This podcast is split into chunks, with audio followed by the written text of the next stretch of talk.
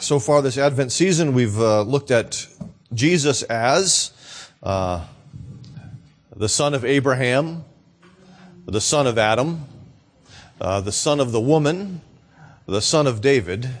And uh, this morning we're going to look at Jesus as the Son of God. And it may not be exactly what you're expecting. So we have a surprise for us, so to speak.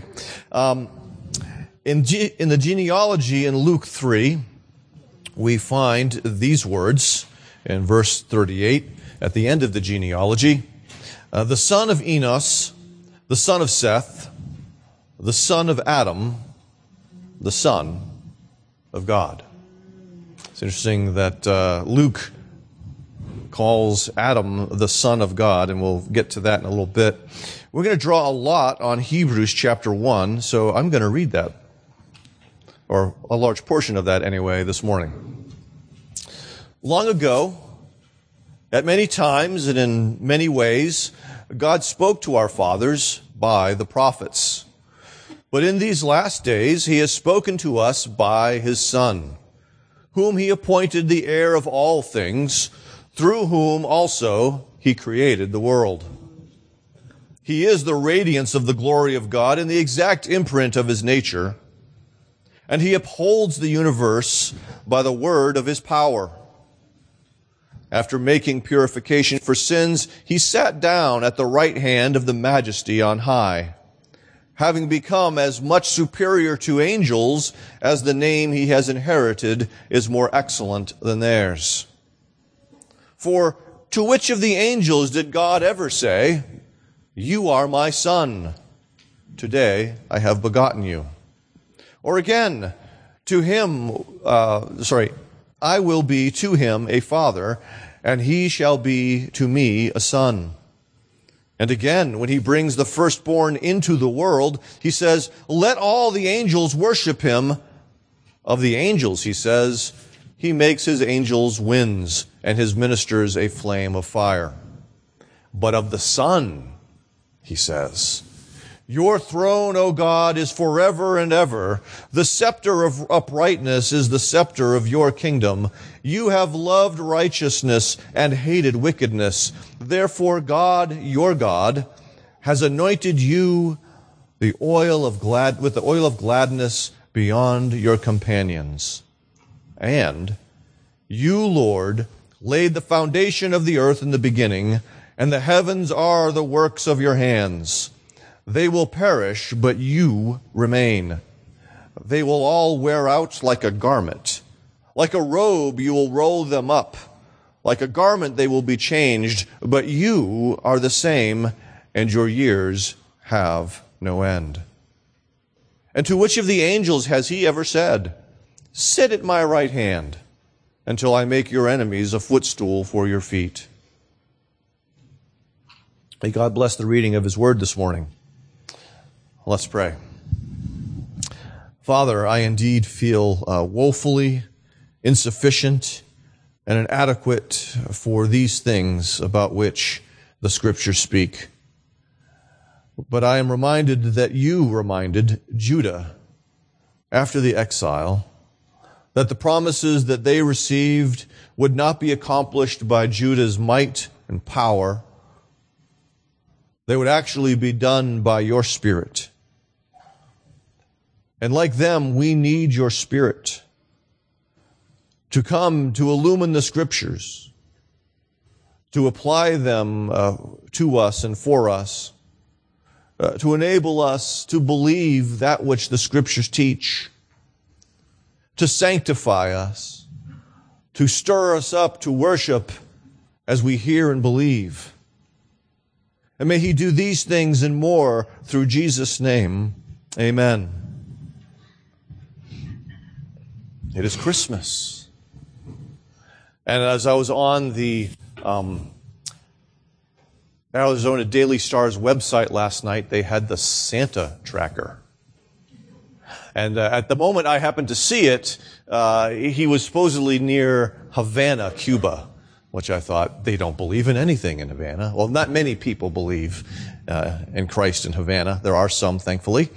But uh, there was also the gift count which was like at 8 billion and 316 million and going. Strange that we have this view of a man in a red suit who rides in a sleigh that is uh, driven by reindeers that fly and goes around the world uh, distributing gifts to children big and small. He also goes by the name of St. Nicholas.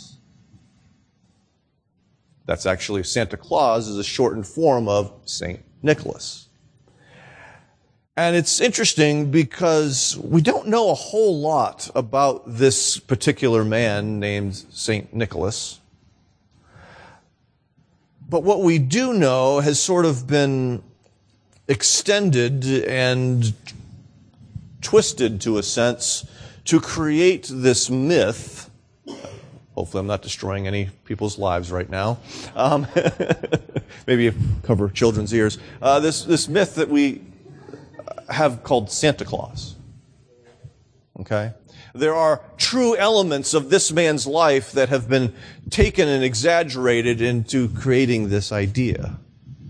Now, the reason I bring this up is that there are some who think that the same thing happened with Jesus that there was an ordinary man that went by the name of Jesus who lived and died, and that uh, over the course of time, the church that arose had taken some of these ideas and, and shifted them and created a myth about a man who was God. There's a problem with that. It's called the scriptures. which we believe actually teach these things, though the church grew in its understanding of how they all fit together, the church has always believed that Jesus was more than a mere man, that Jesus was indeed God the Son.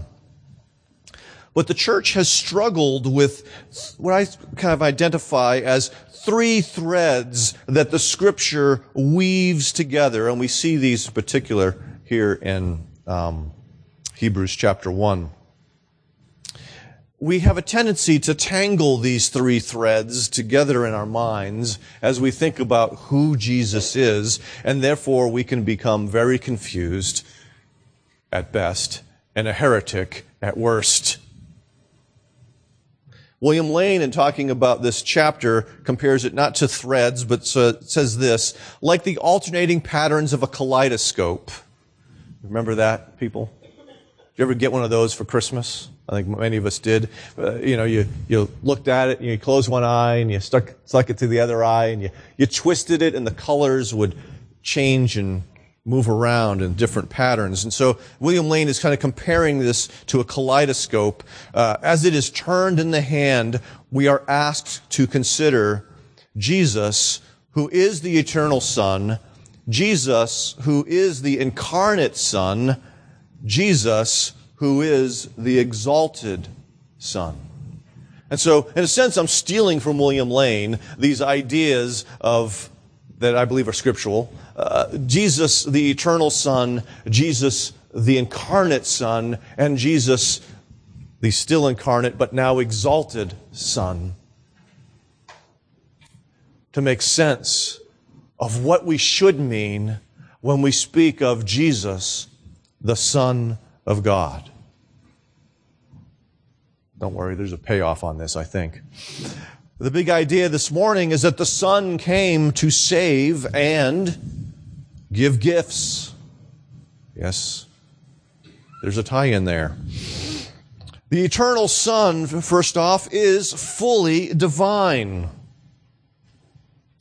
The shocking part about Christmas, which we celebrate the birth of Jesus, is that his conception is not the beginning of his life. It was the beginning of your life, your conception. You did not exist before that moment when two things joined together in the uterus and boom, now you have person. But with Jesus, it was a little different. He has always existed. When we see this baby, if we were there, we, there was a lot more going on than met the eye. There was a lot more going on than we had with the average birth of a child or anyone sitting in this room. We see this in John 1 1. In the beginning was the Word. Now, John doesn't mean that the, that the word came into being at the beginning, but at the beginning, at the point of creation, the word already was. And he, he continues that the word was with God, face to face with God. And so the word, there was some distinction between the word and God. And yet he continues, the word was God. We begin to see the mystery of the Trinity unfolded in that, that one sentence. So much is communicated, and we don't have time to look at that. But if you go back a couple of Christmases, we looked at John 1 1 for a whole sermon. Go back, listen to it, and hear that. But one of the things that John continues on in that first paragraph of John's gospel is that by him or through him all things were created which were created. And so Jesus took part into the creation of everything. Not only that, but we see here in Hebrews 1 as well as in Colossians chapter 1, that he continues to hold everything together by the power of his word. And so this baby that Mary was holding, this baby that Mary had to feed, this baby that Mary and Joseph had to change, this baby that was so utterly and completely dependent upon these two human beings was the one who at that very same moment was holding all of creation together. That's one powerful baby. And yet, as we note, one dependent baby. It wasn't like he popped out of the womb and was speaking full sentences in 15 different languages and had five skills. He was a baby, a real baby. Tim Keller recently noted the threatening impact or aspect of the ministry of Jesus that we can easily miss he said that Christmas is both more wondrous and more threatening than we imagine. I can't read that and not think of Monty Python, and the Holy Grail. This is because my mind is warped. But I'm reminded of when the, the Knights of the Round Table are looking for the Holy Grail and they come upon the enchanter they call Tim, okay, who tells them where the, you know, where to find the next clue to discover the location of this Holy Grail. But he mentions to them that it is guarded by a creature that is most fearsome, that has big, sharp, pointy teeth. And they're afraid. And Tim leads them to the cave, and they see the bones that are strewn about the cave. And they're afraid. And then you see the bunny hopping out of the mouth of the cave. And then Tim goes, Oh, there it is. Ah! And they're like, What? All we see is a rabbit.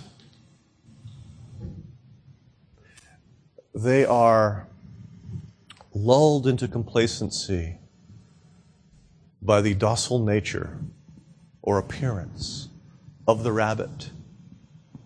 And as two of them march out and one declares, ah, time for rabbit stew, they are killed by the, the flying rabbit as it basically bites their heads off. To which the remaining knights of the round table mention that that rabbit's dynamite. Jesus, as we think about Christmas, a baby seems so innocent, seems so non threatening, and yet, just as any parent recognizes, uh, a baby changes your world. This baby didn't come to change a person's world, but the whole world. This baby came to threaten everybody's kingdom for the establishment of his own kingdom. And so the coming of Jesus is wondrous, but it's also threatening because he does not come to maintain the status quo in anybody's life, but he comes to rip it to pieces in order to establish his righteous kingdom.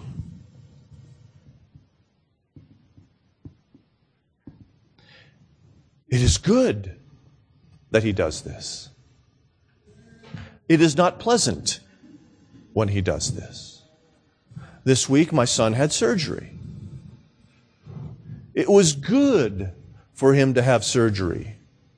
It did not feel good for him to have surgery. And so there was fear and trepidation, not just with him, but also with us, because we knew that there are, you know, possible consequences that may happen in all of this. And, and, and so it is with the coming of Jesus that our flesh fears what he may do. But we have to remind ourselves that what he promises to do is good, even though it might not feel good in the process. There was no one else who could set things right because it was such a horrible mess that Adam had made by his first sin. Now we know he is fully divine, not only from what we see in John 1 1, but also what we see here in Hebrews. For we have this statement Let all the angels worship him. It would be sin for the angels to worship someone who was not God. And so here we see uh, the reality that the angels faithful are properly worshiping this Son of God as God Himself. We see it as well in, in that, that he's fully divine in that the disciples worshiped him on a couple of occasions. One was after he was walking on water and he stilled the storm, and another was after the resurrection when Thomas declares, My Lord and my God, and Jesus doesn't rebuke him. If he was sinning and by committing idolatry by worshiping Jesus, then Jesus, as a good Jew, would have rebuked him. But we see, in fact, that Jesus received worship because, in fact, he was the eternal Son who is fully divine. This is the thread that people like Arius neglected. You see, Arius thought that the Son was the first created being he failed to recognize the worship that this son properly received and that in order to properly receive it, he must be divine, not simply the first creature. And so many of you are familiar perhaps with Athanasius' declaration, sort of mocking Arius, worship the creature. Only a few of you perhaps are familiar with the fact that Nicholas, was also at the Council of Nicaea because Nicholas had been born in Asia Minor, what we now call Turkey, and Nicholas was bishop of a town called Myra, and that Nicholas was one of the people, delegates sent to the Council of Nicaea to discuss the doctrine of the, um, of Jesus, the Christology. Is he really God? Because that Arius had introduced that controversy, and that Nicholas had a confrontation with Arius and is reported to have struck him for his heresy. We don't know what that last part, but people like to put it on a meme on Facebook. It sounds good. Okay. But he did certainly have a confrontation, and we do know that while Nicholas was bishop of Myra, Arianism was not to be found in that region. And so he was a staunch defender of the fact that the eternal Son is fully divine. And so we see that the baby born to Mary was the eternal Son who would come to tabernacle among us. Secondly, the second thread, the incarnate Son chose humiliation for our salvation. We see in places like Philippians chapter 2 that he humbled himself, though he was in the form of God. He did not consider it rob and did not consider it robbery to cling to these things. He humbled himself. He emptied himself and made himself nothing and became a man. He took on flesh, as we uh, heard last night from Pastor Chelpka uh, on John 1, verse 14. But we see as well that he was made less than angels, which indicates that he was previously more than angels. So we have John 1 14. We also have Hebrews chapter 2, verse 9, for instance. But we see him who, for a little while, was made lower than the angels, namely Jesus, crowned with glory and honor because of the suffering of death, so that by the grace of God he might taste death for everyone. And so the author of Hebrews focuses on the incarnation in particular in chapter 2 of that letter in his, uh, his sermon to these people. Exalted as the eternal Son, became flesh, made lower than the angels for a time, in order that he might accomplish certain things which included dying, death, suffering this so that he might taste death for everyone. And then, as we'll see in a few moments, is exalted.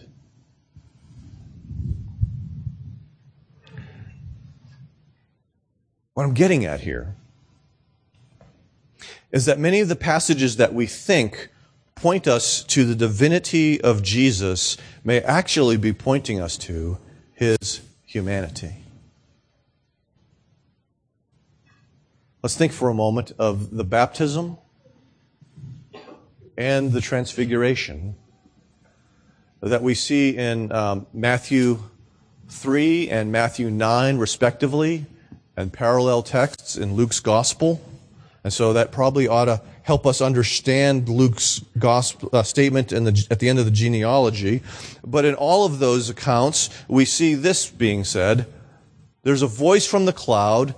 This is my beloved son with whom I am well pleased. And it's natural for us to jump to the conclusion that it's talking about the divinity of Jesus, but it most likely is not speaking about the divinity of Jesus directly, but we see that he is the Son of God in the same sense that Adam was the Son of God. That he has been, he is being uh, received, the eternal Son takes on flesh, okay? Did his humanity become divinity? No. And so as the Father speaks these words in the baptism and the transfiguration, he is speaking about the Son as his role as mediator, as the incarnate one who is going to set right all the things that Adam, the first son of God, messed up. Okay? That's why we have to remember the first thread.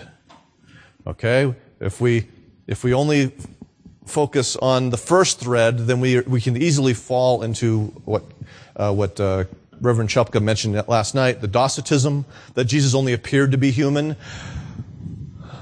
In his humanity, we see that he is also declared to be the Son of God for the purpose of restoring that which Adam destroyed.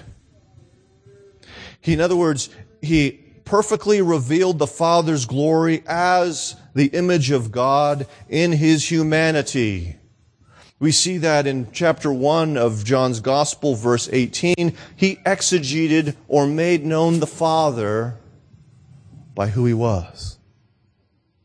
We see that as well here in Hebrews chapter 1, where it talks about he is, uh, he is the radiance of the glory of God and the exact imprint of his nature. And then amazingly, he upholds the universe. So, he humbles himself in taking on humanity. He also humbled himself for our salvation by dying as a man in the place of sinners. He was made like us precisely so. He could die because a man must die for the sins of men. But he also did this in order to destroy the works of the devil, as we see in Hebrews chapter 2. It's interesting, the, the humiliation aspect that we find here. Uh, Nicholas, let's go back to Nicholas for a second. He also most likely experienced extreme humiliation. Though he was the bishop of Myra, he most likely suffered under the persecutions of Diocletian and Maximus. Probably, possibly removed from office, if not imprisoned for this. But back to Jesus. As the Son of God, we see Uh, as the incarnate Son of God in particular. In verse 2 of Hebrews 1, we see that God has spoken to us by him. He is the prophet. We see as well that in addition to revealing the way of God, the way of salvation rather, as the prophet, he is also our priest. He is the way of salvation because he made purification for sins. In other words, we have sins. They need to be removed. We cannot remove them. We needed someone to come in our stead to remove them, and that someone is Jesus, and that removal is received by faith in Christ and His work.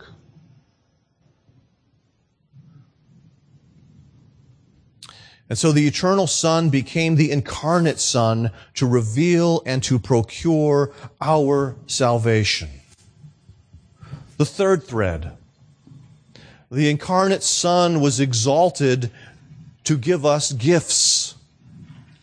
You see, uh, we can also struggle with some of these texts that seem to indicate that Jesus became exalted, that Jesus received a name, and if we focus just on those texts at the exclusion of the other two threads, then what we find is a human Jesus that then becomes a super Jesus.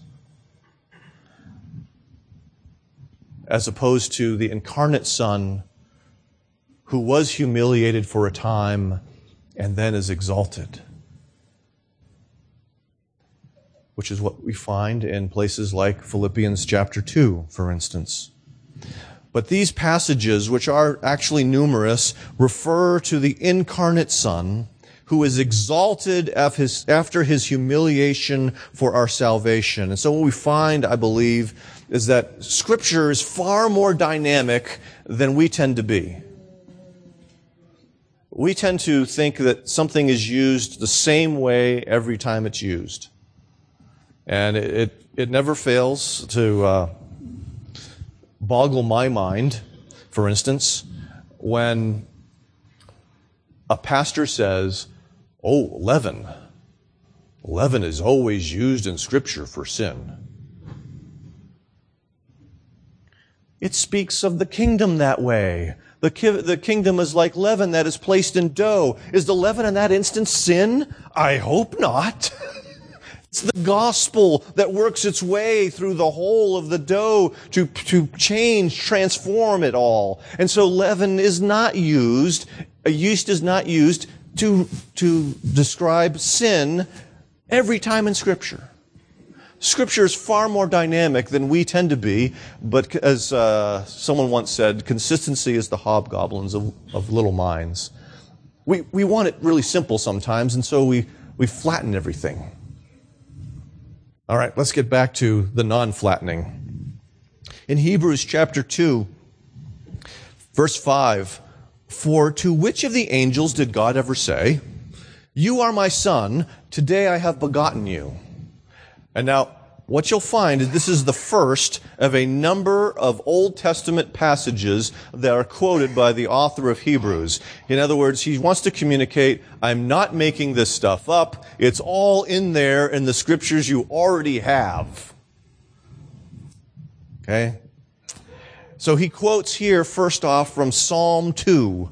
And this sounds really strange to apply to Jesus. You are my son. Today I have begotten you. It's like there's a time when the son wasn't begotten. And we can be confused if we think it's speaking to him with respect to his eternal nature. Right? How are we to understand this? There are two texts that I think resolve this. The first is Romans 1, verse 4, talking about Jesus who was declared to be the Son of God in power according to the Spirit of holiness by his resurrection from the dead, Jesus Christ our Lord. And so what Paul says there in the very beginnings of Romans is that according to his human nature, he was of the, the line of David, okay? But God declared him to be the Son of God through the resurrection. Okay, now let's go back again. Does that mean that he's talking about the eternal Son or not? It gets, see, this is why I was worried about this sermon. it can easily get clogged in the brain. Acts 13 verse 32 and 33. Paul in a sermon says, And we bring you the good news of what God promised to the fathers. This he has fulfilled to us, their children, by raising Jesus, as also it is written in the second psalm, You are my son, I have begotten you. He's speaking there saying that the resurrection is the exaltation of the Son that was promised in Psalm 2. That's exactly what the writer of Hebrews is referring to. That Jesus, the incarnate Son, has been exalted in his resurrection. And now he sits at the right hand of God the Father through the ascension. This is the resurrection and ascension of Messiah tied into the installation of David's greatest son. Hebrews doesn't stop. He quotes Psalm 45. And it's a, ver- it's a passage that's very reminiscent of Psalm 110. Jesus quotes Psalm 110 when he, when he baffles the people who'd come to baffle him. And he says, So tell me, and he quotes from Psalm 110, The Lord said to my Lord, of whom was David speaking? Yeah. Who was David's Lord? Jesus, the greatest son of David, is greater than David. Okay, it's what was what the Pharisees and the scribes couldn't kind of put together. So this this quotation from Psalm 45 is similar to that because it says, okay, it's it's interesting. It says of the Son, he says, "Your throne, O God, is forever and ever." Talks about the scepter of uprightness is the scepter of your kingdom that, that the, the, this God that sits on the throne has loved righteousness, hated wickedness. And then we get the, the, the clincher here. Therefore, God, your God. Wait a minute, you just said he's God. It's just like Yahweh said to my Adonai, my master, which is applied to Jesus, the eternal Son who becomes the incarnate Son.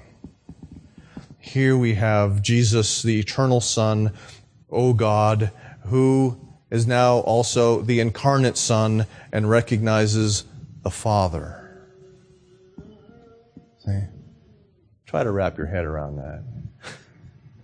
It's like a matrix moment for you.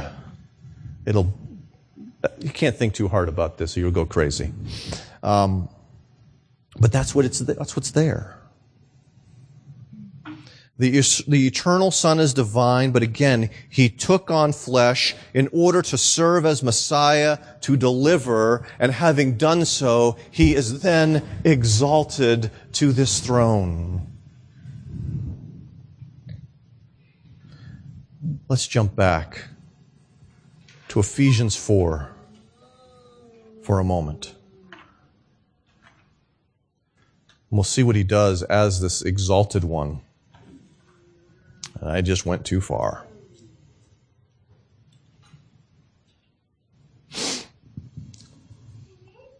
I'm going to pick up in verse 7. in, the, previous verses of this chapter, he's talking about the unity within the body. Okay, you're, you're all one in Christ. Uh, you know, you, you are all part of His body. There is one Lord, one faith, one baptism, one God and Father of us all. Okay? But now he gets to diversity within the body. But grace was given to each one of us according to the measure of Christ's gift. Therefore it says, when he ascended on high, he led a host of captives and he gave gifts to men. Okay?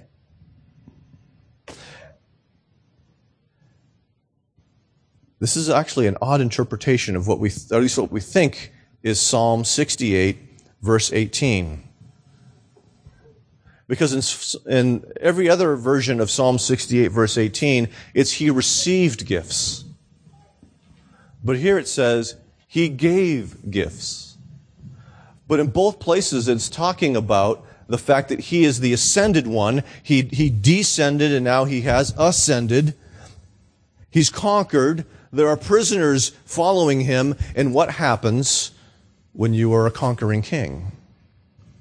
You get the plunder. You get the riches of the people that you have just conquered. And so there's that aspect of receiving gifts. But what do you do with that plunder? You give it to you, away to your faithful friends to your generals who uh, led the troops and some of the troops that fought the battle. And so Paul is focusing on the reality that Christ does not keep the plunder to himself, but that he gives it away richly, freely to those who are part of his body.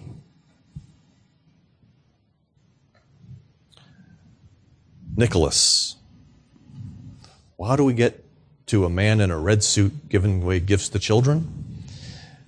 Nicholas received a great inheritance, but Nicholas didn't keep the great inheritance. He gave it away to the poor because he thought, I am a bishop. What do I need with all this money? If only so many televangelists had the same mindset. Okay.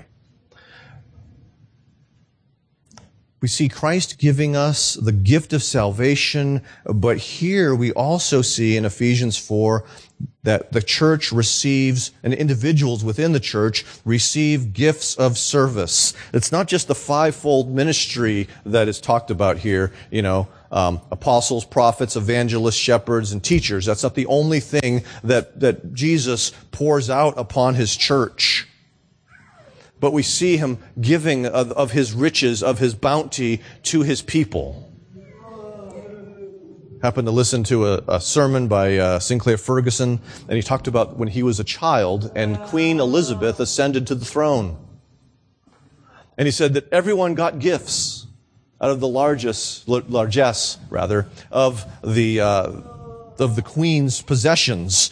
And he noted that uh, places like Edinburgh were known for their their uh, Christian heritage and strength of faith, and so people there got Bibles. But he lived in Glasgow. Glasgow was known for rotten teeth because people loved sweets, not Jesus. And so what he got was a mug with uh, some, uh, you know, with the Queen's likeness on it, and and filled with candy. And he said the candy didn't last the day, and the mug didn't last the week because he broke it and wishes he now had it to sell on eBay.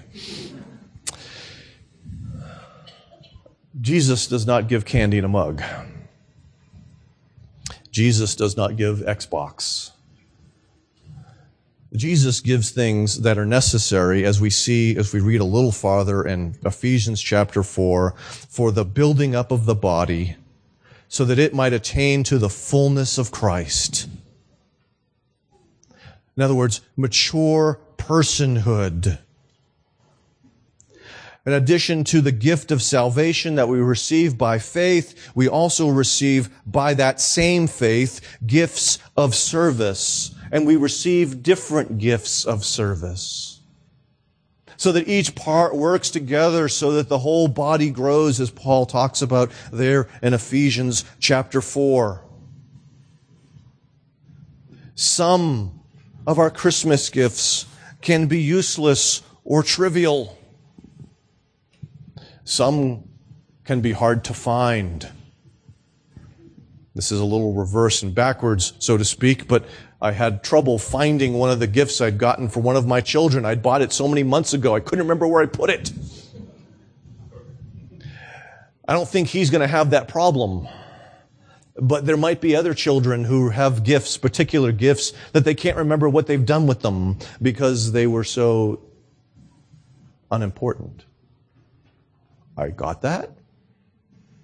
The gifts that Jesus gives are important.